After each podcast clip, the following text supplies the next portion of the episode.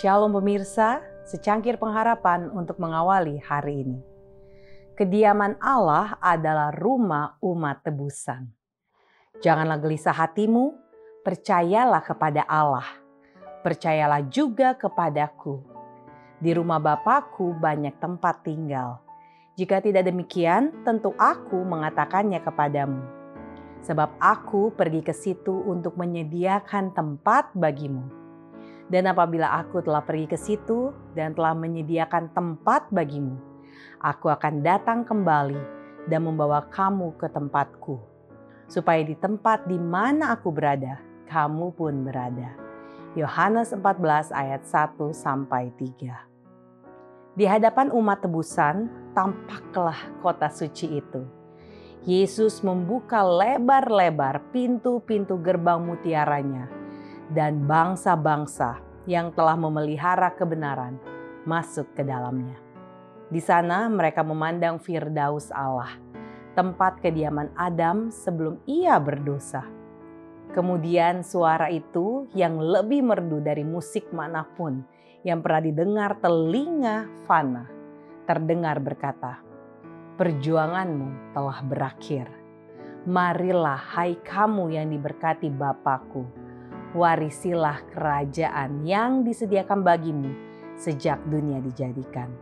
Alpha dan Omega jilid delapan halaman enam ratus delapan puluh satu dan enam ratus delapan puluh dua. Kemudian saya melihat malaikat-malaikat yang tidak terhitung banyaknya membawa mahkota kemuliaan dari kota itu. Sebuah mahkota untuk setiap orang kudus dengan namanya yang tertulis di atasnya. Ketika Yesus meminta mahkota-mahkota itu, malaikat-malaikat mempersembahkannya kepadanya. Dan dengan tangan kanannya sendiri, Yesus yang indah itu memakaikan mahkota-mahkota itu ke atas kepala orang-orang kudus. Dengan cara yang sama, malaikat-malaikat membawa kecapi.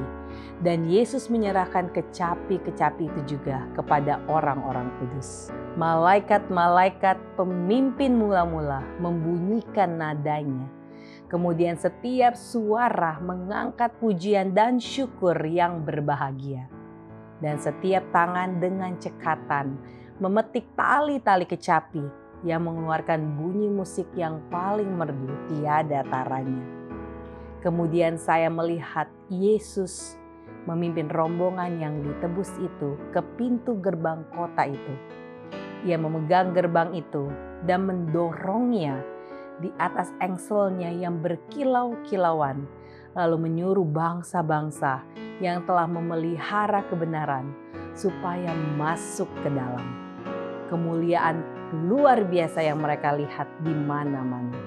Tulisan-tulisan permulaan halaman empat ratus sebelas dan empat ratus dua belas. Demikianlah renungan kita hari ini. Salam mulai harimu dengan secangkir pengharapan.